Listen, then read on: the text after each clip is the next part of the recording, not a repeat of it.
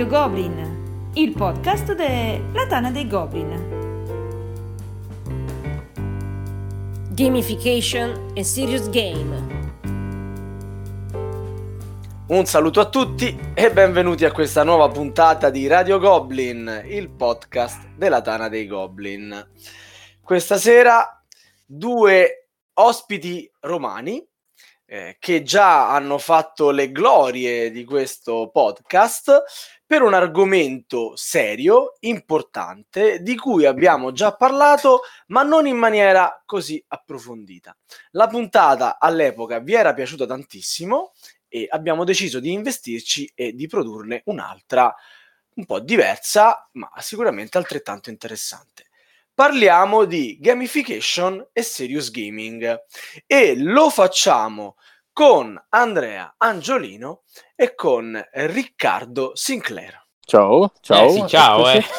che poi io sono in imbarazzo ogni volta che presento Andrea perché Angiolillo è il nick, Angiolino è il cognome, giusto, no? Andrea? Esattamente, esattamente. E quindi se io ho chiamato Riccardo Sinclair avrei dovuto dire Andrea Angiolillo. esatto. Oppure il nostro Masini come il nostro eh, sì, Masini. Il Masino. Come all'anagrafe. Ma il Sinclair che ultimamente ha fatto grandi proseliti con gli autori, adesso ormai lo conoscono eh. già un po' di più, no? Adesso si è fatto conoscere per quanto non è che prima fosse un personaggio così ignoto. Ma torniamo subito a bomba perché i nostri due ospiti sono quanto più logorroici fra quelli che abbiamo mai avuto in trasmissione. Io, come ho già detto prima di iniziare a registrare, un po' li temo. E quindi, Riccardo, inizia tu Eccoci. a parlarci di gamification. No, io, io, io comincio con una pressa. Voi siete sicuri che noi ne parliamo in maniera seria? Sì, perché sapete, vabbè, io, io, e Andrea ci conosciamo da una vita, quindi è sempre un piacere parlare con lui. Poi, veramente un vecchio amico anche, anche di mio padre, quindi proprio stiamo veramente a casa in famiglia. Vabbè, allora eh, parliamo un po' di questa gamification a livello eh, teorico, concettuale. Andrea ne sa molto più di me, però vorrei dare una prima definizione veramente molto semplice. No, non fare il che... modesto. no, no, non è che faccio il modesto, che è, so con chi ho a che fare. Allora, no, è che l'idea generale che noi abbiamo di gamification è completamente sbagliata. Cioè, noi abbiamo l'idea che la gamification sia un po' dare un po' un punteggino a tutto. Allora, un po' come l'università, mi faccio quell'esame, mi dà tre crediti piuttosto che cinque. Allora diventa un po' un giochino così, no? Faccio fi- queste cose per avere questi punti e tutto, eccetera. La gamification vera non è questo. La gamification vera è l'utilizzo di, lo, ve la dico proprio in maniera molto teorica, l'utilizzo di elementi ludici in ambienti che di per sé ludici non lo sono. Eh, cioè l'utilizzo del gioco come strumento all'interno di eh, argomenti, mondi e tutto quanto che non è di per sé qualcosa di ludico. Questa è, se per quello che mi riguarda, poi spero di non, di, di, di non dire stupidaggini, ma diciamo è la forma nobile di gamification. Poi c'è anche una forma più negativa, secondo me, delle connotazioni negative, ne abbiamo parlato, di banalizzare un po' il tutto e di dare da un certo punto di vista un po' un punteggio a tutto, cioè se fai una certa cosa c'hai 5 punti, se no ne hai 10 da un certo punto di vista, però anche un'altra cosa della gamification, e qui c'è una grande distinzione da fare, è dire allora io uso il gioco come forma di interazione, come forma di crescita interpersonale, di rapporti, eccetera, che sicuramente è una forma molto importante del gioco, perché il gioco, ce lo siamo detto, e di nuovo Andrea lo dirà anche meglio di me, è comunicazione, è cultura, è eh, interrelazione tutto quanto. Però, Però Riccardo, sì, facciamo mezzo eh. passo indietro. Ci hai fatto eh. l'esempio nella sua connotazione negativa, no? Ne avevamo anche un po' parlato nella nostra scaletta. Sì. Dicevamo banalizzare dando un punteggio a tutto. Ovviamente sì. parliamo in ambiente lavorativo, diciamo, no?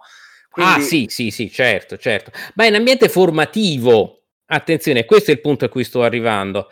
Eh, perché noi abbiamo un po' l'idea che il gioco sia un po' un modo per mettersi in relazione con gli altri, fare team building, fare un po' rapporti con gli altri all'interno di un percorso formativo, di un lavoro, quindi di un ambiente che di per sé non è ludico.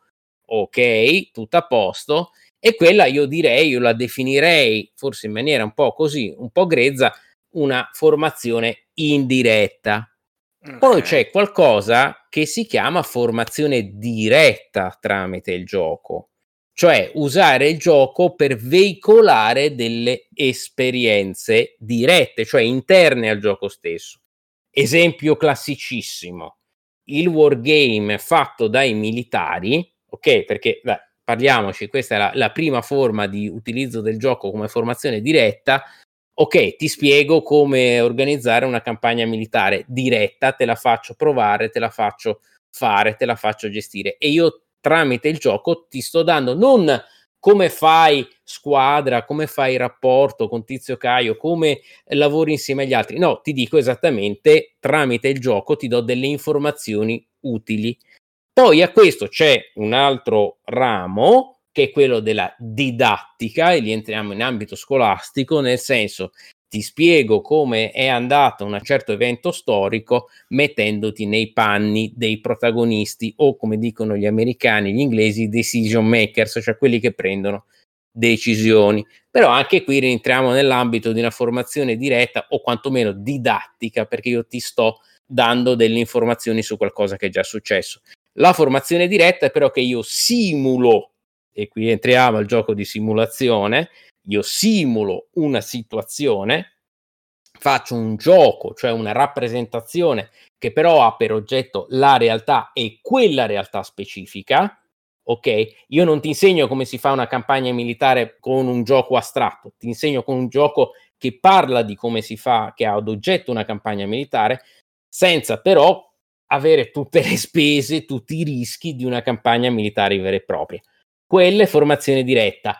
Lì stiamo all'interno di un certo tipo di gamification e lì cominciamo a entrare a pieno titolo nel mondo di quello che possiamo chiamare serious gaming, cioè gioco sul serio, quindi che abbia un scopo, tra virgolette, chiamiamolo così, serio o come il concetto inglese di serious, cioè concreto e lì entriamo in un altro ambito completamente. Quindi stiamo parlando di situazioni con un background lavorativo, o in questo caso mm-hmm. anche militare, però noi riportiamolo in Ma può essere anche economico, più... politico, esatto. tutto quello che si vuole, sì, eh, attenzione. In cui certo. c'è, una, c'è, un personaggio eh, che deve studiarsi la situazione tradurla in un qualcosa di simulativo mm-hmm. e in un qualche modo ludico però alla fine di questa esperienza ludica, cosa abbiamo fatto? Abbiamo imparato senza rendercene conto sostanzialmente, no? Perché non è stato preso come un momento didattico quanto come un momento ludico. Sì, come un momento fortemente interattivo, esatto, in cui okay. ho ad esiti non definiti, quindi un gioco per definizione.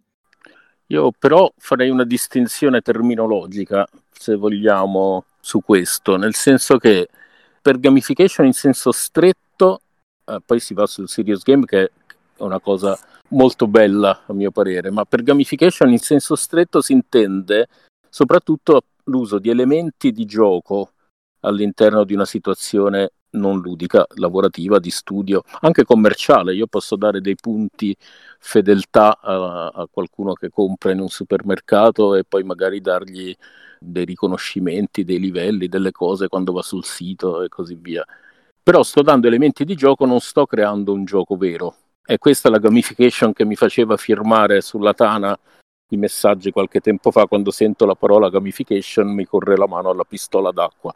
Perché appunto per un po' è stata la mia giustamente anche a me ti capisco. Perché è un po' un indorare la pillola cioè io non ti sto dando un gioco vero ti sto travestendo da gioco tramite appunto livelli, punteggi, avatar, eh, quello che volete voi, pezzetti di gioco, ti sto mascherando lo studio o il lavoro o l- l'acquisto, lo shopping o altre situazioni non ludiche. Quando inseriamo un gioco vero all'interno di questi ambiti, e appunto arriviamo, come dice Riccardo, al serious game, che è una cosa ben più nobile, lì ti do un gioco vero, completo, che mi è utile appunto a scopo formativo, a scopo, volendo anche qui pubblicitario, promozionale, formativo, ci sono tanti ambiti. Serious Game eh, è, è perché il suo scopo è serio, è un gioco che viene realizzato non al puro scopo di divertire, ma per appunto formare, istruire, eh, dare un messaggio. E, e, la simulazione è sicuramente il più potente di questi strumenti perché, come dicevi, ti cala in una situazione, te la fa vivere in prima persona, eh, come appunto un comandante militare, un dirigente d'azienda, un pilota di Formula 1 e quindi impari se devi usare gomme morbide o dure a seconda se l'asfalto è bagnato per pioggia o asciutto, oppure com'è la logistica di un esercito o che la cavalleria non deve andare nei boschi se no si disordina e così via le situazioni che vivi in prima persona. Ovviamente questo poi vale anche per dei parenti molto interessanti del gioco di simulazione che sono gioco di ruolo, libro game, adventure e altro. E lì però appunto siamo davanti a giochi veri che hanno molta più dignità di gioco e il serious game è perché sono fatti a quello scopo. Io da autore di giochi poi preferisco uh, un'ulteriore cosa che è l'uso serio di giochi preesistenti. Appunto, il wargame nato per divertire, la simulazione economica dell'Avalon Hill fatta per chi vuole giocare con gli amici eh, o altri giochi che possono essere in qualche modo adatti, che io prendo dai giochi veri, che non sono costruiti come esercizi formativi o, o didattici mascherati, e vengono utilizzati a questo scopo, magari con qualche adattamento. Io adesso sul mensile Kids History, per esempio, sto prendendo dei giochi, ho preso il croquet matematico di Lewis Carroll e l'ho travestito, eh, anziché in una corsa a raggiungere il numero 100, in una corsa fra carovane sul percorso di Marco Polo e i ragazzini ci ritrovano tutte le città del viaggio di Marco Polo e così via. Un altro gioco, il fuggitivo, è diventato una caccia ai pirati con galeoni delle varie potenze inglesi, spagnole che inseguono per tutti i Caraibi, anche lì luoghi e situazioni storiche, però con dei giochi veri. E questa è la cosa più potente. E si può fare anche, fra l'altro, secondo me, un'altra distinzione. A me poi mi mettono a fare tutti gli aspetti appunto di dizionario e di enciclopedia, mi toccano a me, anche in termini definizionali, e quindi potremmo anche distinguere che è utile il gioco didattico dal gioco educativo il gioco didattico è un serious game nato per insegnare e per veicolare dei precisi contenuti collegati magari a un percorso scolastico o formativo ben preciso al programma ministeriale della scuola ok. Il gioco educativo è quello che magari nasce per divertire, ma poi ti insegna delle cose interessanti perché appunto magari ha una certa ambientazione storica, un certo tema, è costruito benissimo sul modello dell'oligopolio come business strategy appunto fra le simulazioni dell'Avalon Hill di un tempo ti insegna esattamente come funziona un monopolio della produzione come offerta e domanda interagiscono e fanno sì che il prezzo si alzi o si abbassi e così via. E il gioco educativo è più potente perché appunto non alza le difese davanti a un gioco didattico, rischio che venga percepito come un esercizio e quindi in qualche modo generi rifiuto, mentre il gioco vero viene preso come tale e quindi è il momento migliore per coinvolgere poi eh, alunni o gente da formare o, e così via. Questa era una distinzione che mi sembra interessante. Poi aggiungerei un ulteriore dettaglio che è quello poi della costruzione di questi giochi o dell'adattamento. Appunto, io per mestiere mi è capitato di dover cercare giochi magari per le pagine centrali di quella rivista, fra quelli esistenti, cambiare l'ambientazione e adattarli per trasmettere, per invogliare lo studio di certe situazioni storiche. Mi è capitato anche di fare dei giochi che magari non avevano la portata della simulazione, ma nascevano per veicolare un messaggio e quindi non so, l'assoplastica mi aveva chiesto un gioco per dimostrare che la plastica è, è riciclabile e quindi un gioco dove mm-hmm. si mhm. collezionavano oggetti di plastica, si rottamavano e con due rottami potevi fare un oggetto nuovo. Così il messaggio era proprio insito nel meccanismo di gioco, senza arrivare alla simulazione, ma si dà un messaggio forte. Chissà la perché piccola... per un attimo ho pensato a Terraforming Mars e tutta quella plastica che, ric- che andava a riciclare. Vabbè, ma lo lasciamo perdere. Ma sì. guarda, siamo più delle parti di On Mars che, che, che, che di Terraforming Mars, eh? Perché se io devo cercare un gioco di simulazione, cerco un Mars, non cerco Terraforming Mars. No, no, io no, era per fare la battuta del riciclo. ah, vabbè. Voi parlate di fantascienza e futuro, io parlo del momento in cui la plastica iniziava a essere riciclabile, quindi era un gioco fatto boh, nei primi anni 90. Ecco, gli abbiamo rovinato parlo... il momento educativo, vedi? Parlo Scusate, io, io, io per dare un attimo, proprio per dare anche un po' dei punti di riferimento a chi ci ascolta, farei un esempio veramente estremamente concreto che noi l'abbiamo citato 50 volte poi vabbè Andrea lo, lo conosce benissimo lo conosciamo tutti quanti il wargame no? nasce dal Kriegspiel allora il Kriegspiel è un gioco fantastico perché nasce come gioco educativo perché tutti pensano ah il Kriegspiel è nato nelle caserme dei, degli ufficiali prussiani no nasce come gioco di corte molto prima alla fine del Settecento nei primi dell'Ottocento quindi come gioco educativo per i principi, no? Che dovevano mettersi lì a giocare assieme, a creare delle situazioni militari, eccetera. Poi diventa gioco didattico perché poi si aumenta l'aspetto simulativo e quindi c'è anche qualcuno che lo applica alle campagne già, militari già fatte e quindi aumenta la parte del contenuto. Poi arrivano i militari e dice: Sapete che c'è? Ma è inutile che ci gioca il principino, l'erede al trono, eccetera. Cominciamo a giocarci noi e diventa Sirius Gaming e entra nelle caserme prussiane. Ecco, il Kriegspiel è proprio un esempio perfetto di come un gioco ha passato le, i, i, tre livelli che diceva Andrea, cioè il gioco educativo, formativo, chiamiamolo così, il gioco didattico e il Sirius Gaming. È proprio perfetto. Poi il wargame eh, all'inglese e poi meglio ancora all'americana lo porta alla portata di tutti e quindi siamo lì, ecco. Io il problema che vedo spesso quando poi si fanno queste operazioni è il fatto che, come diceva Dossena commentando Cagliua, eh, i giochi e gli uomini, è che il gioco gode di discredito e quindi qual è il problema che viene eh, preso sotto gamba? Esatto. E quindi in un'agenzia pubblicitaria non capita mai che si alzi qualcuno e dica dobbiamo fare uno spot in televisione. C'è mio cugino che fa dei bei filmini ai matrimoni, quindi c'ha pure la videocamera, lo spot li fa lui. No, si dice cerchiamo Tornatore e affidiamogli lo spot della pasta asciutta. Invece quando si tratta di inventare il gioco, lì sì che il cugino che gioca a Trivial Pursuit quasi tutte le settimane viene chiamato a inventare un gioco e mediamente abbiamo o un gioco dell'oca riambientato che può anche essere una cosa funzionale, ma magari era funzionale nel 600, 700, ora è un po' superato, o un Trivial Pursuit con troppe poche domande, ma non si va molto più in là di quello, oppure il gioco proprio basic, ma nemmeno, di solito sono questi due modelli riciclati, il che è abbastanza terribile perché sono risorse sprecate, perché sono giochi inutili, mentre invece appunto ricorrere a qualcuno che di giochi un po' ne sa, a un game designer, significa che magari, eh, come mi è capitato per mestiere, vado e dico qual è il messaggio che volete veicolare. Eh, il messaggio che vogliamo veicolare è che serve una dieta equilibrata agli atleti con carboidrati, lipidi, glucidi, eccetera. Oh, e magari, siccome lo sponsor è il produttore di mele, usiamo le mele come jolly. Perfetto.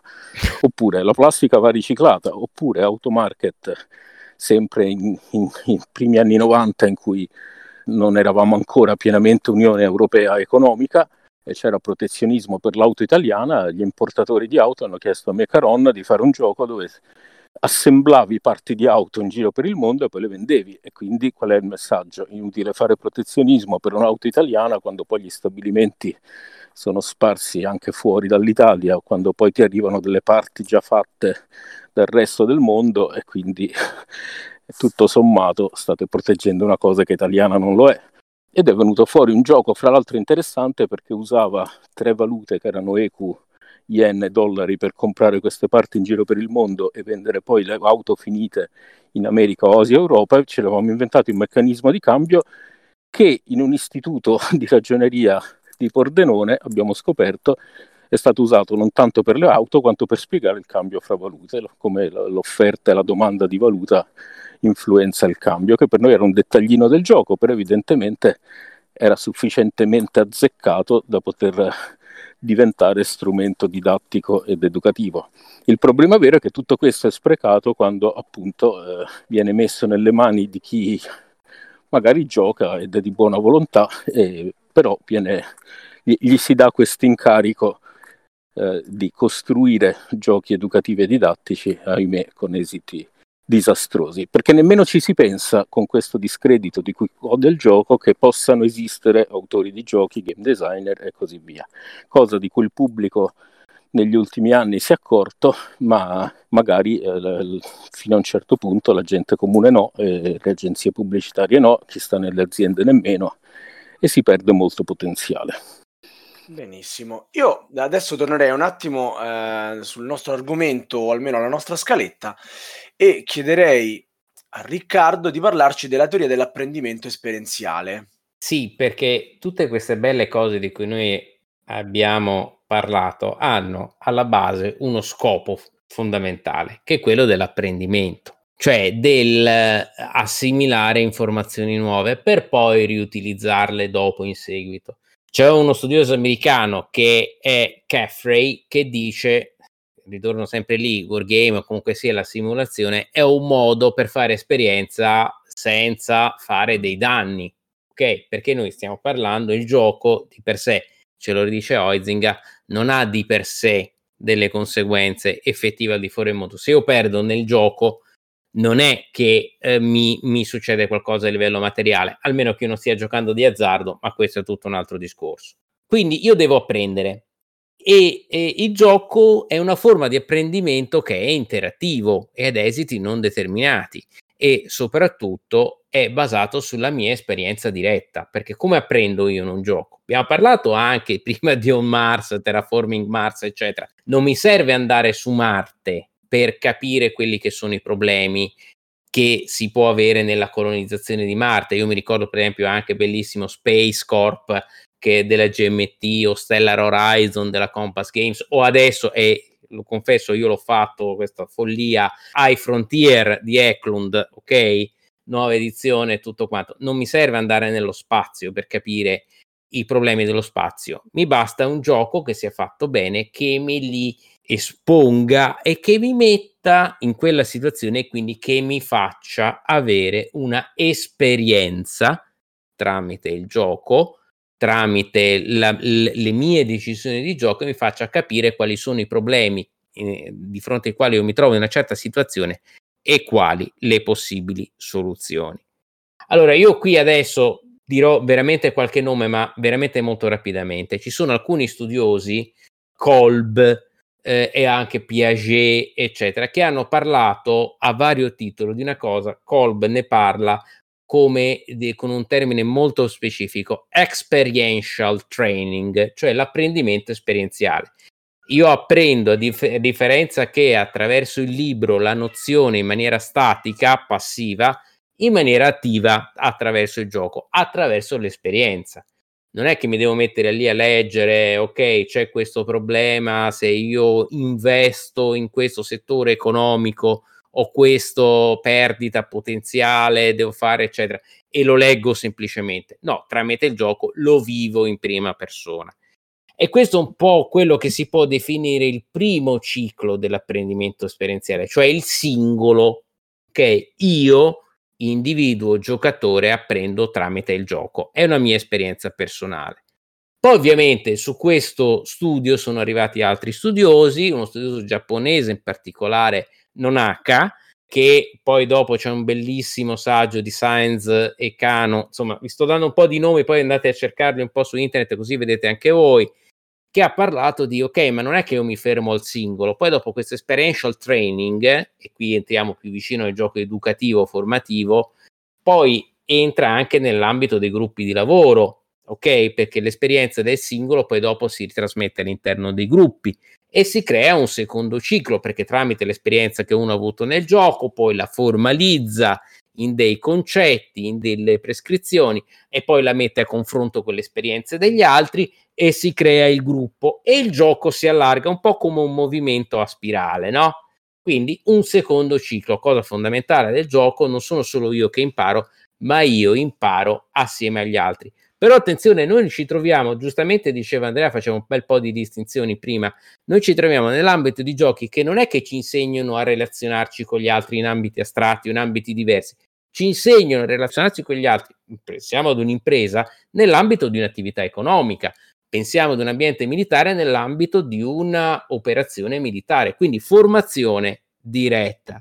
Allora, qui l'ultimo nome che faccio e che è un nome fondamentale per la simulazione, che è quello di Jim Dunnigan. Jim Dunnigan, che è decano, SPI, fondatore SPI e tutto quanto, che parla di un qualcosa di molto importante e di molto semplice in realtà, che è il mashware.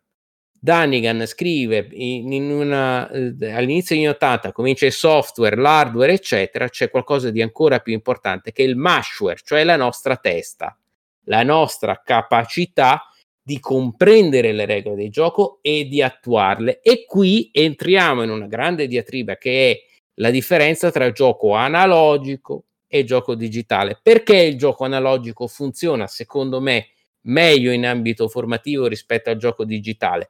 Perché il gioco analogico ti costringe ad essere tu stesso motore del gioco, anche se più impreciso, anche se ha meno informazioni, anche se ha meno interazioni di per sé, ma tu hai in mano le regole del gioco, le fai andare avanti, le puoi variare, fra l'altro, se, è anche in autonomia rispetto agli autori, una cosa molto importante, e quindi il gioco diventa tuo. Voi capite che in un ambito formativo e, si va a togliere completamente quella distinzione tra cattedra e studente che è terribile in ambito formativo secondo me ma lo studente può cominciare a giocare lui stesso con lo scenario. E dovendo lui gestire le regole, anche se c'è un arbitro di mezzo, ma comunque le deve sapere bene, se no il gioco non va avanti, beh, allora il gioco analogico ha delle potenzialità molto maggiori in ambito formativo molto maggiore in ambito di serious gaming. E di nuovo, e qui veramente chiudo, va a chiudere dal primo ciclo di Kolb che la sua individualità va a raffrontarsi con gli altri, crea un secondo ciclo di rapporto con gli altri perché anche gli altri sono nella sua stessa posizione e anche loro devono fare andare avanti il gioco perché non c'è un motore esterno del gioco, sono loro il motore del gioco e poi dopo c'è anche la discussione del dopo gioco sono tutti un po' concetti un po' tanti, eh, lo, me ne accorgo, un po' anche complicati. Però voi capite che in un ambito di formazione diretta in cui noi andiamo veramente proprio a parlare dell'argomento, in cui l'argomento del gioco coincide con lo scopo della sua formazione, beh, il fatto di mettere in discussione le regole stesse, di poterlo fare perché le conosci, perché le fai muovere tu e se vuoi le puoi variare sperimentare le variazioni, secondo me è qualcosa di veramente, veramente importante dal punto di vista dell'apprendimento. Andrea, vuoi aggiungere qualcosa? Eh, sì, beh, questo è molto interessante molto denso di cose. Io aggiungo che il gioco comunica parecchie cose. Quando ho costruito una simulazione come per un saggio, ho preso tutta una serie di decisioni su appunto dare importanza a certi fattori tattici, geografici, climatici, economici, eccetera, che inserisco nella simulazione e che quindi diventano il mio messaggio come se io scrivessi un saggio ma te li faccio sperimentare, come affrontarli, che scelte fare rispetto a essi, quali sono le conseguenze all'interno del gioco, che per fortuna è una sandbox e quindi appunto non comporta il mio crack economico o la mia sconfitta militare solo perché l'ho simulata. Eh, il gioco mi dice tutto questo perché l'autore ce l'ha messo dentro.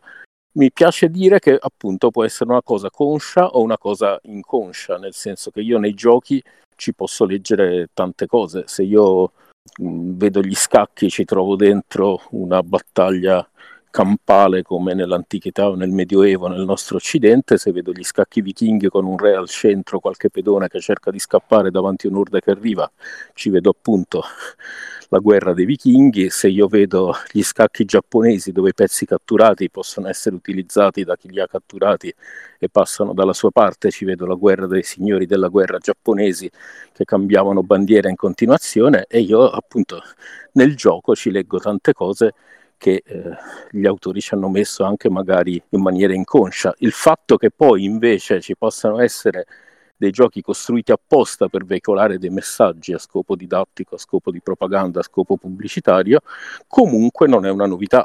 Se io vado a pensare al Monopoli, il Monopoli è stato costruito come The Landlord Game, il gioco del proprietario terriero, da una certa Elizabeth Maggi che voleva propagare le idee dell'economista eh, Henry George, che era per la tassa unica sul terreno, perché diceva tutto sommato il lavoro è produttivo, anche il capitale, se ben investito, è produttivo, l'unica cosa che veramente prende un reddito per il solo fatto che qualcuno la possiede immeritatamente, l'ha ereditata, è il terreno.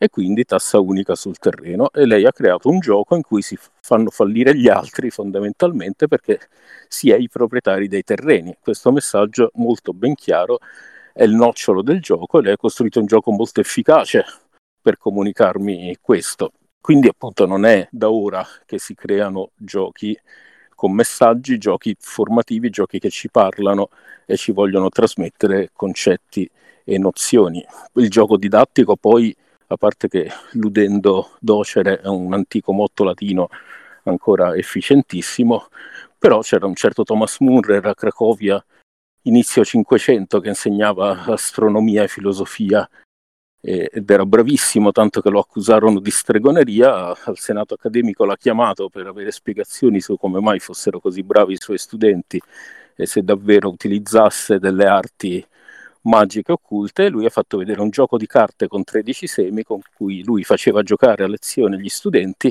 e loro imparavano concetti di astronomia e filosofia in maniera molto efficace, quindi ha guadagnato una bella borsa di soldi e l'Università di Cracovia gli ha pubblicato questo gioco didattico.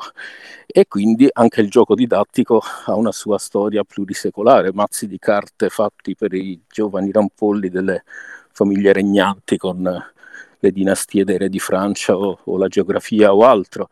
E quello che per chiudere mi piace di dire è che c'è una continuità di cui poi il pubblico si rende poco conto. Per cui si parla di edutainment, educazione più intrattenimento. Nel 2009 poi è venuto di moda il termine news game, che sono i giochi che un giornalista può creare, se è in grado di creare giochi, per immergere in una notizia e per uh, informare facendo vivere una situazione tramite il gioco anziché semplicemente scrivendo un articolo. E anche questa è una parola inglese e quindi ha fatto pensare che sia una cosa consentita ai videogiochi. Ovviamente sia la lingua inglese sia l'anno in cui la cosa si è presentata eh, ha fatto pensare a quello. In realtà io ho immediatamente proposto a Play una mostra che si chiamava i news game del vecchio millennio, perché eh, per dire negli anni 70 Panorama regalava il Golpe, che era un gioco di simulazione su mappa esagonata su un possibile golpe in Italia, e poi il Super Mundial nell'82 con cui si poteva simulare su mappa esagonata con delle accurate statistiche per ogni pedina calciatore data dai giornalisti le varie partite del mondiale che si sarebbe tenuto in Spagna qualche settimana dopo eh, per vedere come sarebbe andata. E ogni calciatore era calibrato sui suoi punti di attacco, di passaggio, di difesa, di velocità. E magari ad aprile qualcuno aveva potuto comprare sempre nell'82 la battaglia del Falkland regalato dal settimanale Il Mondo due settimane prima che la flotta inglese arrivasse alle Falkland per simulare l'imminente battaglia sul tavolino di casa e parliamo di panorama, di mondo, di settimanali di cronaca, non di settimanali di giochi. Il meraviglioso per gioco di Sergio Masini già aveva proposto magari l'invasione sovietica della Polonia ai tempi di Solidarnosc e questo era news game senza dubbio e se ne facevano in realtà anche prima di giochi sulle notizie. Solo quello voglio dire, che c'è una continuità che fenomeni che magari ci sembrano nati eh, col computer e il videogioco hanno radici che, che risalgono a decenni o secoli prima e questa continuità molto preziosa è da fra l'altro rilevare in un periodo come questo in cui il gioco da tavolo è in espansione, sempre di maggior moda e di maggior successo, non è stato ucciso dal videogioco come si temeva all'arrivo dei personal computer anzi, e degli home computer, anzi. anzi, e come dice Riccardo, non solo eh, è, è, di moda, funziona e faceva queste cose anche prima, ma le può fare meglio, le può fare con maggiore flessibilità. E quindi ben venga il fatto che ci sia questa continuità, che nel nostro mondo queste cose si possano fare anche molto bene. Bene, rimaniamo quindi nel serious gaming nella pratica, mm, riprendiamo un pochettino il discorso che già prima Riccardo ci aveva anticipato sul Kriegspiel, ma eh, spostiamo la, mm, l'attenzione sul gioco e i centri di intelligence, quindi parleremo per un minimo di Klopper e Runk, questo nome così... Eh, eh, eh, eh. Allora, chi, è, chi è Runke? Chi è questo sconosciuto? Folco Runke, Folco Runke, un, un- un uomo, un mito, un nome, un mito che anche gli americani, un- metà degli americani lo, lo pronuncia Ranchi e lui ha dov- ha dovuto dire no, è di origine tedesca, pronunciatelo Runke, accidenti, anche se lui è americano. Però arriviamoci un attimo per gradi. Perché allora abbiamo parlato appunto di gioco analogico digitale, una cosa che ho dimenticato di dire perché Dunnigan parla di mashware, cos'è il mash?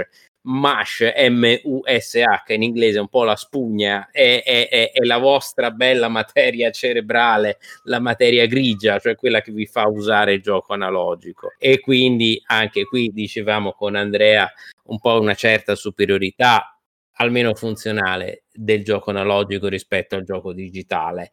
E questo appunto è una cosa molto molto importante soprattutto in ambiti di apprendimento. Ma rimaniamo nell'ambito di apprendimento della simulazione. De Andrea parlava dei news game. Anche qui io non posso perdonami Andrea non citarti un nome un titolo Corteo più news game di corteo, cioè di un gioco sulle eh, manifestazioni politiche anni 70, fatto negli anni 70, poi rifatto all'inizio degli anni 80, quale gioco migliore, no? Eh, ed è un Esatto, gioco sì, molto sì, ma-.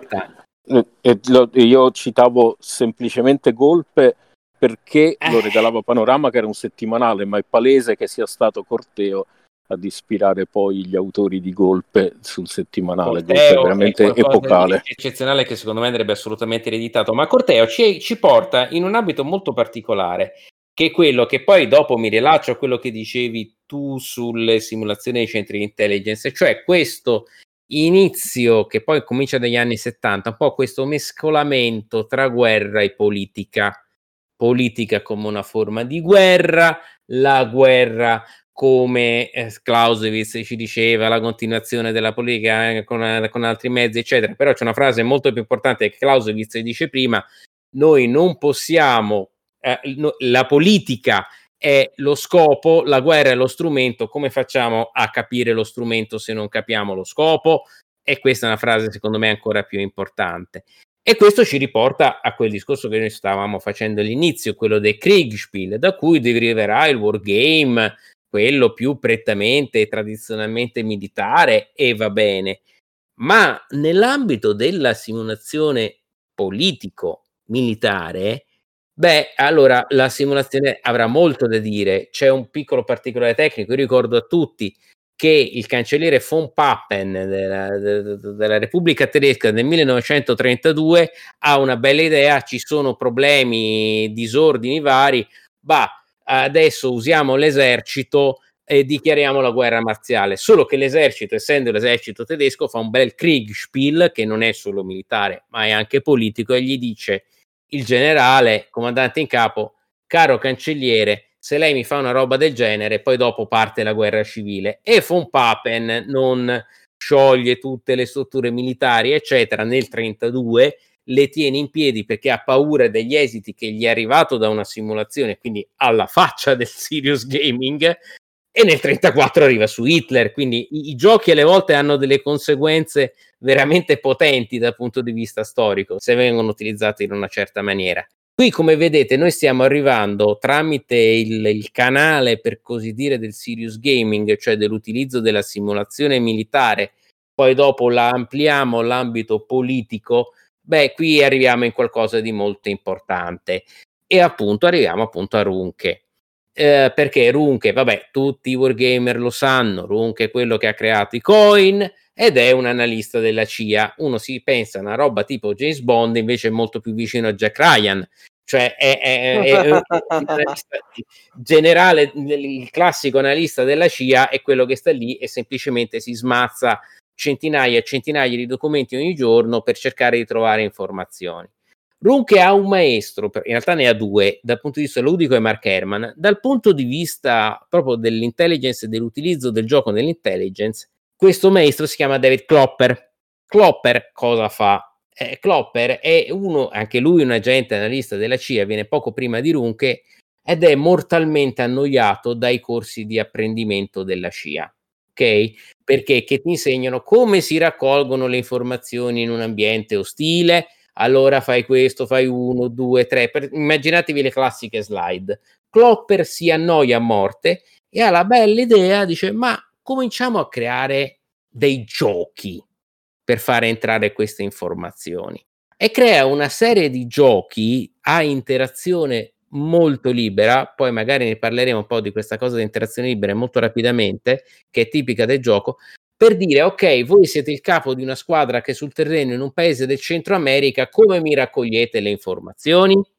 Runke partecipa a questi corsi che sono proprio dei giochi relativamente semplici, cioè con delle carte, giochi molto, perdonatemi il termine, bastardi, perché sono fatti apposta per farti perdere, perché sono dei giochi formativi e quindi sono dei giochi in cui devi apprendere dalla tua sconfitta, dal fatto che non riesci a ottenere le informazioni e comincia a lavorarci su. Clopper addirittura aveva fatto dei semi cooperativi, un gioco di carte ispirato a Magic addirittura.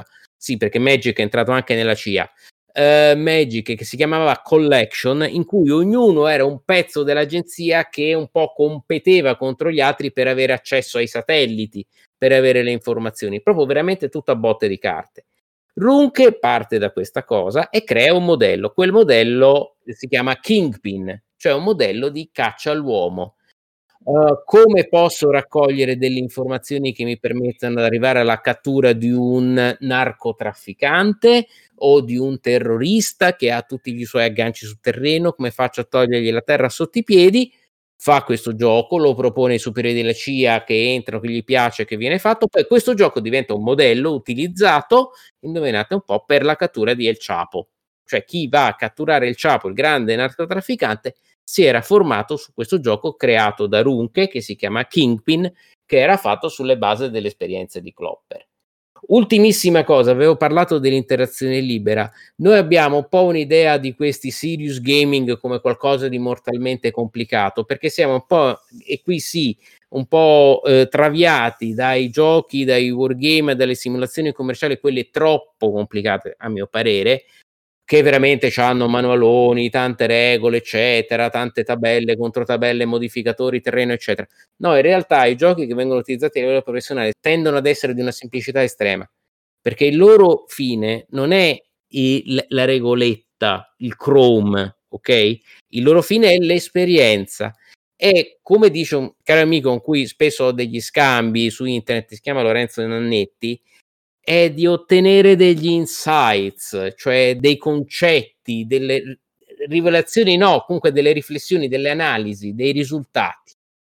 Allora, tu il gioco o tu fai, come diceva un ufficiale italiano alla fine dell'Ottocento, il De Rossi, o tu il gioco, e eh, Andrea prima mi parlava di discredito, fai come i vecchi ufficiali sabaudi de, de italiani di fronte al primo Kriegspiel e dice invece di fare roba seria e di andare a fare esercitazioni sul terreno, noi zugamma taroc, cioè giochiamo ai tarocchi, giochiamo con i blocchettini di legno, fingiamo di fare la guerra, oppure lo fai sul serio, però facendolo sul serio tu lo fai utilizzando delle procedure semplici, non eccessivamente complicate, perché quello che ti interessa non è tanto l'avere di nuovo la regoletta, la cosa, ma avere l'esperienza, avere il risultato. Anche per questo motivo, spesso i serious games professionali sono molto più semplici, meno formali, perché poi dopo ti devono portare nella discussione con gli altri giocatori, all'apparenza meno dettagliati, cioè con meno informazioni dirette dei giochi di simulazione commerciali, ma perché quelle informazioni ce le metti tu, è nello scambio diretto. Per esempio, i Mega Games, i Matrix Games sono giochi che sono quasi interamente in cui io devo convincere l'arbitro che la mia scelta è quella più giusta e l'arbitro poi mi assegnerà dei modificatori. Vedete che sono giochi molto meno formali rispetto anche ad un mappe pedine vecchio stile, perché devono avere come centro fondamentale l'esperienza, perché è l'esperienza che ti dà l'apprendimento e torniamo a Kolb, Nonaka e tutti quanti gli altri, anche lo stesso Dannigan. E questo è anche un aspetto, un aspetto molto importante. Eh, sì, io eh, devo dire, tu hai citato i mega game, se vogliamo fare una brevissima carrellata storica, a Roma nei primissimi anni 90 Nicola Zotti, Riccardo Affinati sì. e altri a, a, la città aperta al circolo portano i giochi di comitato, che sono esattamente questo, sono dei giochi molto semplificati, sembrano quasi dei giochi di ruolo essenziali che eh. ci arrivano militari, per cui Zotti simula per esempio un comitato di guerra di tribù indiane che deve affrontare il problema dei bianchi in arrivo, poi magari viene fatto il sofà del produttore da affinati in cui invece abbiamo un produttore, un'attrice, un attore che non ci vede più bene ma il film lo vuole fare lo stesso. Si prendono delle decisioni interagendo e sembrano dei giochi di ruolo assolutamente semplificatissimi ma molto essenziali appunto nella formazione, nell'interazione, nella formazione di decisioni in base a una situazione data e che viene approfondita. Poi Luca Giuliano eh, ne fa delle eh. versioni giganti, o Stage Crisis adattando un modello americano su alcuni ostaggi americani in un aeroporto in mano a terroristi arabi, quindi siamo ancora appunto negli anni 90, ma situazione molto strutturata, poi farà Pantanella Sismahal invece su uno stabilimento dell'ex pastificio Pantanello occupato da extracomunitari col comitato di quartiere, il comune di Roma eccetera che devono giocare in questa simulazione per decidere sullo sgombro o sulla convivenza e sono mega game da 40, 50, 60 persone che vengono fatte nelle università, vengono fatte ai corsi eh, anche di formazione per i funzionari della Farnesina e però partono, si chiamano giochi di comitato perché ha iniziato Paddy Griffith in Inghilterra con i committee games, che erano appunto dei giochi militari, varie situazioni in cui si discuteva in un comitato di guerra da quello vengono e quindi torniamo alla radice delle simulazioni e di queste simulazioni appunto molto ridotte all'essenziale, molto asciutte, molto centrate sull'interazione e sulle scelte più che sulle regole, eh, ma estremamente efficaci. Efficaci anche per giocare e appunto il gioco di comitato poi prende piede molto fra i giocatori, una sorta anche di murder party, diciamo, eh, senza delitto, ma di interazione fra attori delle situazioni più diverse. Siamo sempre imparentati a quello, insomma, e sempre con delle radici, appunto, questi megagame che vanno di moda adesso hanno delle radici perlomeno trentennali molto interessanti e che tornano alla simulazione. Ok, eh, Riccardo, eh, Andrea ti ha interrotto mentre ci parlavi un attimino di... No, no, eh. Sì, per carità, interruzione piacevolissima. Eh, volevi chiudere il discorso sulle possibili criticità che possono riguardare la, il serious gaming nella pratica? Sì, perché in realtà noi abbiamo parlato tanto di semplificazione in, in questi centri di intelligence che poi di nuovo uno si pensa tipo a una roba tipo l'MI5 di, di, di, James Bond, in realtà sono dei semplici centri studi che ce ne sono anche civili, spesso sono anche dei centri civili che collaborano con le strutture governative, quindi molto semplici, eh, molto meno, meno complicate eh, di quello che possa pensare. Certo, naturalmente tutta questa semplificazione che noi abbiamo detto Ragazzi, questa è gente che gioca sul serio, non è gente che ci perde la vita a dire no, ma Tizio mi ha messo un risultato di exchange piuttosto che di attaccante si ritira in questa eh, colonnina. È gente che questi giochi poi dopo li deve tramutare in pratica.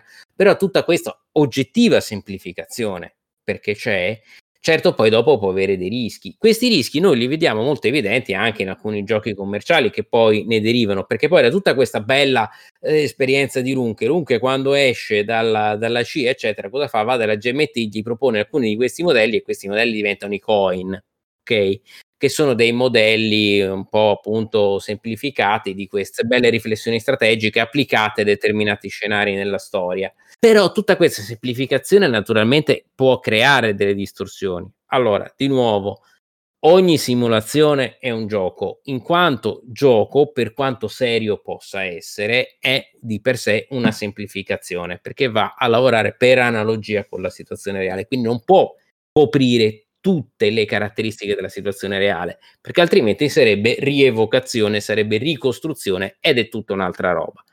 Quindi queste distorsioni, naturalmente, alcune sono determinate dalle, dalle necessità oggettive, cioè non ci posso mettere 100 pedine quando eh, de, de, per motivi commerciali posso mettercene solo 50, quindi devo ridurre alcune cose, metterle insieme, un po' quando in un film tagliamo le scene che sono molto belle, ma magari me lo porterebbero a tre ore e non posso farlo. Altre sono eh, all'interno del gioco stesso, cioè se io faccio troppo dettaglio in questa situazione, poi dopo tutto il gioco non mi funziona. E allora io devo tagliare un po' o anche modificare o anche distorcere alcune cose. Ci sono, per esempio, uno dei casi più famosi che è studiato, che è in Falling Sky, che è il coin sulle guerre galliche, eh, il Senato, il rapporto tra Senato e Cesare è sostanzialmente invertito, cioè quando, è che, quando vanno le cose bene a Cesare, eh, non è che cioè, cioè il Senato si comporta nella maniera a rovescio di cui, rispetto a quella a cui fece storicamente. Però c'è anche un altro grande appassionato di giochi e lui sì, anche lui nell'ambito dell'intelligence studioso analista che si chiama Rex Brynen, che è uno studioso eh, credo britannico, parla di Labyrinth, altro grande gioco di Runche che è un po' l'antenato dei coin, anche lui lì dice beh, anche lì ci sono delle distorsioni, però noi studiando, eccolo qua, l'apprendimento esperienziale, studiando come, quali sono queste dis- distorsioni e discutendone, perché il gioco di simulazione non è mai fine a se stesso, è sempre un modello, quindi lo posso mettere, lo devo mettere in discussione e questo anche quando state a casa, non dovete essere in un centro di intelligence, voi vi comprate Labyrinth e già entrate in un certo modo di guardare l'evoluzione delle notizie che guardate sul telegiornale, beh, allora anch'io studiando queste cose che non vanno bene, parlandone, parlandone in rete o parlandone con eh, chi sta davanti a me al tavolo, io già apprendo di più dicendo sì, nella realtà non funziona così, eh, però come funziona nella realtà? Perché nella realtà invece funziona cos'ha. E allora anche lì scatta l'apprendimento. La cosa bella del gioco di simulazione è che più è serio, più vi diverte e più sbaglia, più vi insegna per certi versi, fino a certi punti, eh, con certe condizioni. Quindi questo è un elemento di forza molto importante. Il gioco di simulazione nasce per eh, fare apprendere, per insegnare, ma per insegnare eh, divertendo, nel senso di portando in un altro posto, in un altro contesto completamente slegato rispetto al mondo quotidiano. Questo lo potete fare o senza esiti, scopi professionali tra di voi, tra amici, oppure con certi contesti, con giochi pensati, concepiti in una certa maniera, o anche con giochi commerciali, però utilizzati e poi dopo commentati in una certa maniera, anche e soprattutto in un ambito professionale, anche quando il gioco va a sbagliare. Ok. Io, beh, quello che mi viene da dire rispetto a questa parte sulla semplificazione è che quella che può essere una debolezza nella simulazione può essere un punto di forza nel gioco da tavolo normale. A parte il fatto che quando parliamo di semplificazione eh, bisogna stare attenti a cosa ci riferiamo, nel senso che io sono per la massima eleganza e tutto lo sì. sforzo che faccio nelle mie simulazioni è quello magari di mettere delle cose all'interno dei meccanismi. Faccio sempre l'esempio di Wings of Glory, eh, in cui il motore rotativo e la minor velocità del Fokker DR1 sta nella forma delle frecce sulle carte e quindi non viene gestito dai giocatori. Però se io gioco con un Fokker DR1 contro uno SPAD, eh, scelgo tre carte e gioco e poi mi accorgo che sono più lento ma giro meglio a destra e quindi che il mio aereo si comporta come quello vero. Nel gioco queste cose ci sono, una simulazione degli anni 70-80 me l'avrebbe rese con una serie di punteggi da spendere, più punti per lo SPAD che più veloce, però eh, costi diversi per ogni lato d'esagono girato e quindi una complessità che non si ritrova in Wings of Glory perché è semplificato, ma il dettaglio tecnico di come muove l'aeroplano è preservato. Quindi quando parliamo di semplificazione attenti, il vecchio paradigma per cui regolamento di 64 pagine uguale gioco sì.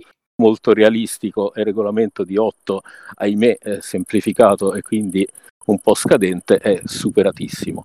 Comunque la semplicità sì, è un pregio d'accordo. nel gioco da tavolo non simulativo, perché poi eh, parliamo di ambientazione. Io vedo l'ambientazione come una cosa che può avere vari gradi di intensità, si va dal gioco astratto come la dama a un gioco più ambientato come gli scacchi, a uno molto ambientato come Risico, a uno quasi simulativo come Accidental Light, le simulazioni militari con una continuità in cui l'ambientazione cresce sempre di più arrivando alla simulazione, ma già un gioco ambientato molto semplice mi può insegnare delle cose e anzi se io ho, guarda che ogni due pedine che tu rottami di oggetti di plastica ne ottieni uno nuovo, nella sua semplicità il messaggio che la plastica si ricicla c'è con grande efficacia perché poi mi resta impresso, è il principio fondante del gioco e il messaggio mi resta impresso del tutto. Trains, che è un gioco eh, di Brenda Romero e che peraltro lei presenta come una sorta di performance, non ha mai dato copia ad altri, eh, in realtà lo fa giocare solo lei in prima persona ed è un, da questo punto di vista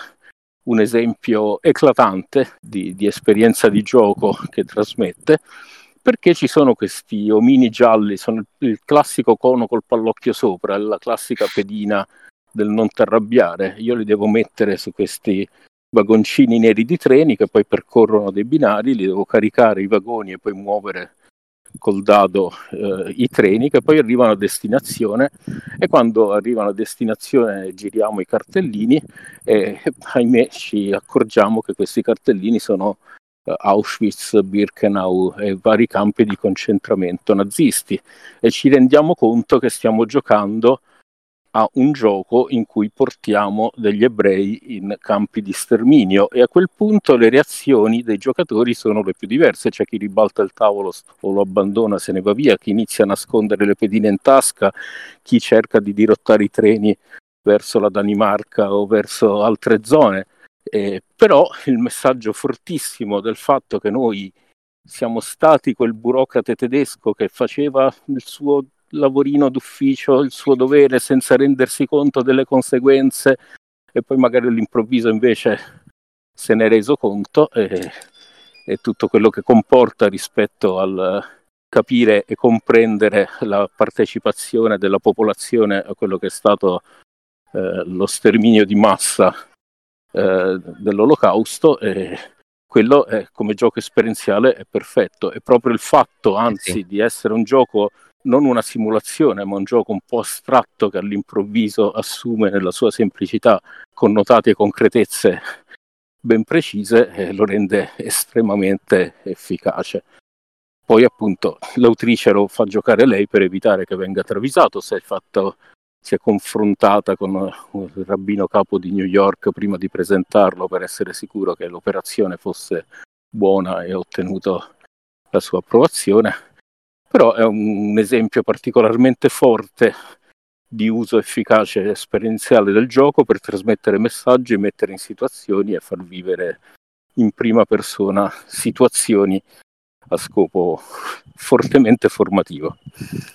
Ma vedi Andrea, scusami, questo che tu fai di Trains, secondo me, io sono pienamente d'accordo con te sul discorso complessità, semplicità, eccetera ci porta, e, questa, e, e, anche questo è molto importante dal punto di vista di apprendimento, di, di, utilizzo del gioco come forma di apprendimento diretto, esperienziale, tutto quello che abbiamo detto.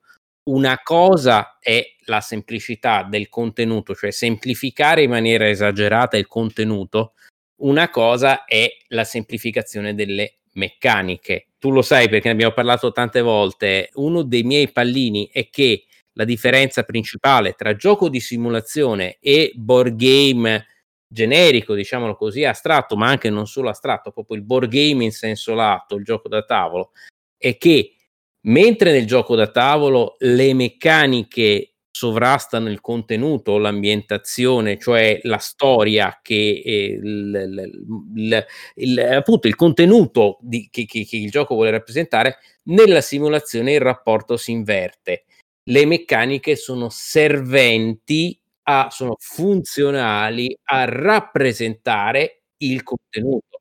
Alcuni giochi esistono solo perché devono rappresentare quel contenuto, alcuni giochi di simulazione.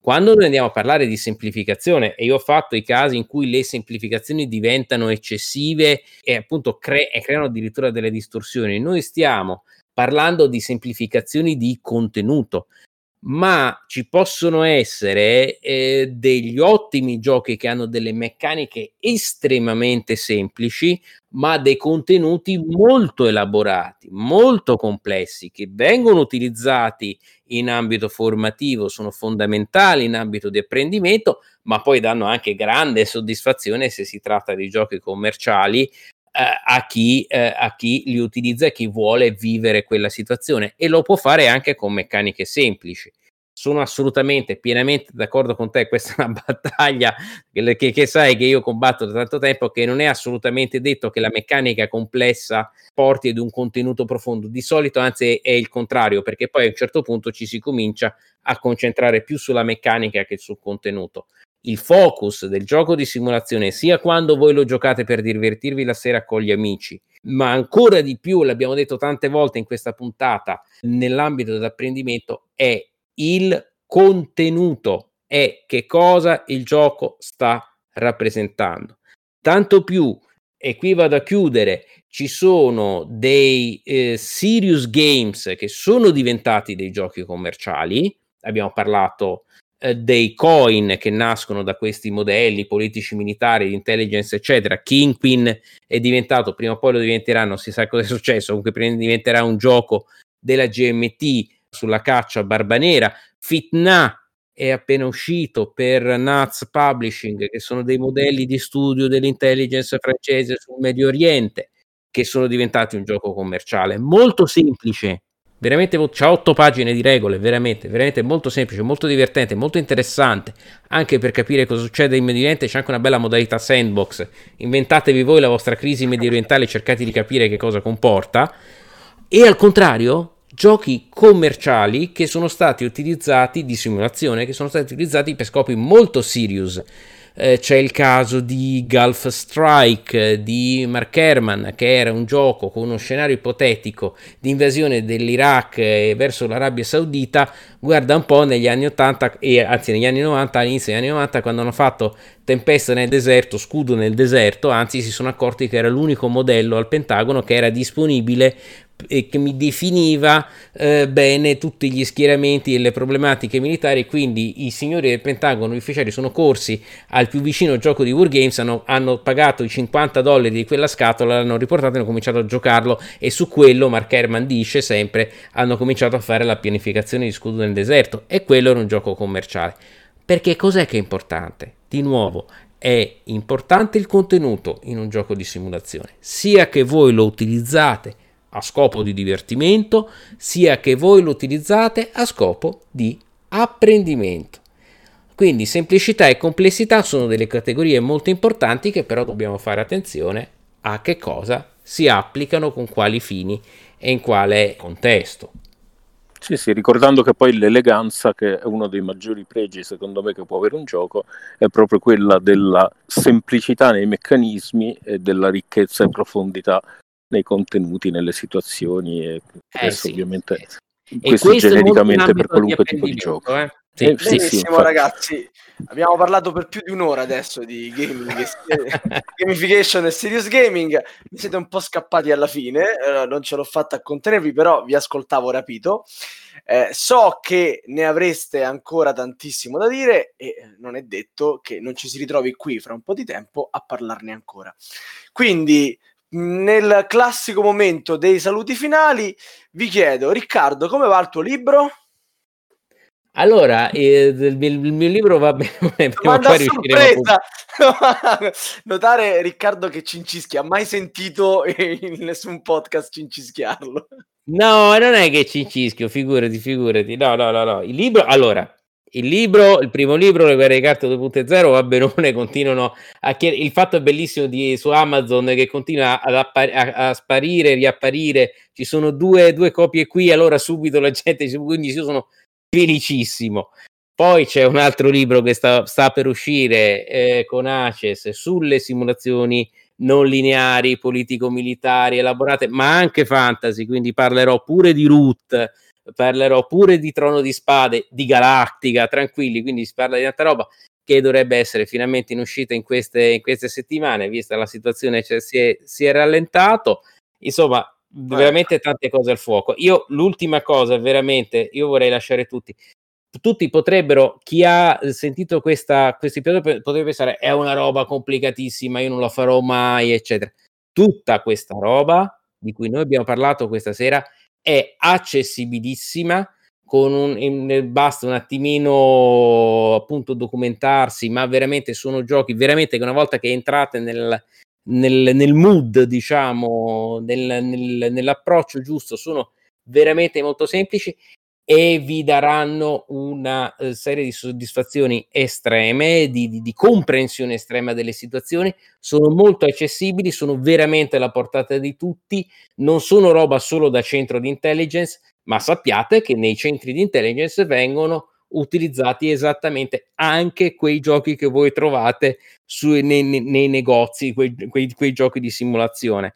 E, e quindi diciamo che è, una, che, che è una bella opportunità di avere alla portata di tutti tanta conoscenza, tanta comprensione, tanta consapevolezza sia della storia che del mondo che ci circonda in questi giorni. Lo dicevo che mi erano scappati alla fine. Andrea, anche a te la domanda, la domanda promo: come va Battestar Galactica?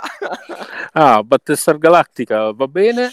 Eh, okay. molto bene, da grandi È uscito anche in italiano. Ora, quando uscirà questo podcast, da quel D che è uscito italiano. Sì, Però, sì, sì, è uscito, è uscito in italiano grazie alla Tesla Games che ha tradotto la scatola base e che ha predisposto le carte tradotte poi per le varie espansioni perché abbiamo fatto la scatola base con Viper e eh, Rider, poi Rider. sono usciti gli V-Rider e i Raptor eh, che sono disponibili con le carte all'interno in inglese per le varie regole speciali, abilità degli assi eccetera e la Tesla li ha aggiunto le carte in italiano per cui sono dei pacchetti bilingue molto utili eh, a tutti. In ambito di torneo, no? Eh, certo. eh, si possono anche organizzare dei tornei, ma anche se avete appunto amici stranieri o vi è capitata la scatola base in inglese o altro, sappiate che avete il doppio materiale e quindi è una marcia in più. Eh, il, il, tempo del Covid, ahimè, ha un po' bloccato eh. i programmi per cui erano stati annunciati e al momento erano un attimo congelati, ma stanno per uscire le astronavine della prima guerra Siloni, 40 anni prima, quindi potete vederli come quelli del film Razor se siete appassionati recenti, potete vederli come quelli della serie televisiva originale del 78 se invece siete un po' più eh, speleologi dell'antichità della fantascienza. Fatto sta che usciranno a breve queste astronavi stile prima serie. Eh, stiamo collaudando ulteriori astronavine. È uscito fra l'altro il Viper Mark 7 che è quello celestino grigio molto più moderno, che poi arriva anche con la Pegasus durante il telefilm e quindi quello che all'inizio viene congelato dai siloni che si infiltrano nei suoi sistemi, ma poi eh, gli umani riescono a riutilizzare anche lì regole opzionali col terzo cannone tutto. Quindi nuovi pezzi in arrivo, stiamo collaudando cose molto grosse, non dico altro. Poi chissà eh, che co- se, come, quando arriveranno sul mercato, ma intanto tutta la serie delle astronavine e dei personaggi, eccetera, si arricchiscono e ci stanno dando, devo dire, eh, grandi soddisfazioni. In Italia con la Tesla, come in Francia, come altrove. Fantastico. Andrea, posso dirti una cosa? Io sto, però sto aspettando i bombardieri tedeschi della battaglia d'Inghilterra. Eh. Te eh, quindi detto, sono usciti ahimè, eh, eh. sono usciti in epoca Covid, quindi anche quelli eh. eh. solo adesso stanno raggiungendo gli appassionati. So cosa intendi perché poi devo dire che il nostro Riccardo è anche un mio apprezzatissimo playtester, quindi mi dà una mano nei collaudi di astronavine, triplani, tripodi, eh, velieri, pirati, tutto, eccetera. E, e, però io stesso li sto aspettando, se devo dirvi la verità, perché eh, purtroppo vedi, vedi, vedi. i magazzini uh, hanno raggiunto i, intanto i negozi online e i migliori fra i giochi brick and mortar. Come si dice, purtroppo appunto il, il Wings non è ancora non ha in questo momento una distribuzione italiana come invece a Battlestar Galactica però vi invito a prendere le astronavine, poi se volete anche gli aeroplani cercateli online, continuiamo anche con quelli e presto, fra l'altro, quelli della battaglia d'Inghilterra in commercio ci sono, sta per arrivare l'S-79 Rusilurante italiano, uh. che verrà molto apprezzato da queste parti con regole opzionali per i siluri. Eh, stiamo lavorando sulle navi pirata per quello che riguarda sales e, e, tante altre cose ancora che man mano verranno rivelate. Io completo il crossover opportuno. dicendo che eh. nel, nel, nuovo libro Il gioco di Arianna parlo tantissimo dei giochi di Andrea perché sono veramente molto belli e sono degli ottimi esempi di simulazioni semplici ma dal contenuto molto molto molto profondo quindi stiamo sempre lì siamo un po' tutti intrecciati Bene, ti ringrazio direi chiuso lo spazio promo, passiamo allo spazio del nostro regista. Io come di consueto, ringraziando Riccardo e Andrea, vi ricordo che potete seguirci su Facebook, discutere delle puntate su Telegram e recuperare tutti i podcast precedenti sul sito della Tana dei Goblin, Spotify, Google Podcast e iTunes. Vi invito inoltre a commentare sotto l'articolo per farci sapere se ciò che ascoltate vi piace oppure se possiamo migliorare. Ciao ciao! Buonanotte a tutti, grazie. Ciao, buonanotte, ascoltato. grazie, ciao, buonanotte. Ciao. Avete ascoltato Radio Goblin, il podcast della Tana dei Goblin.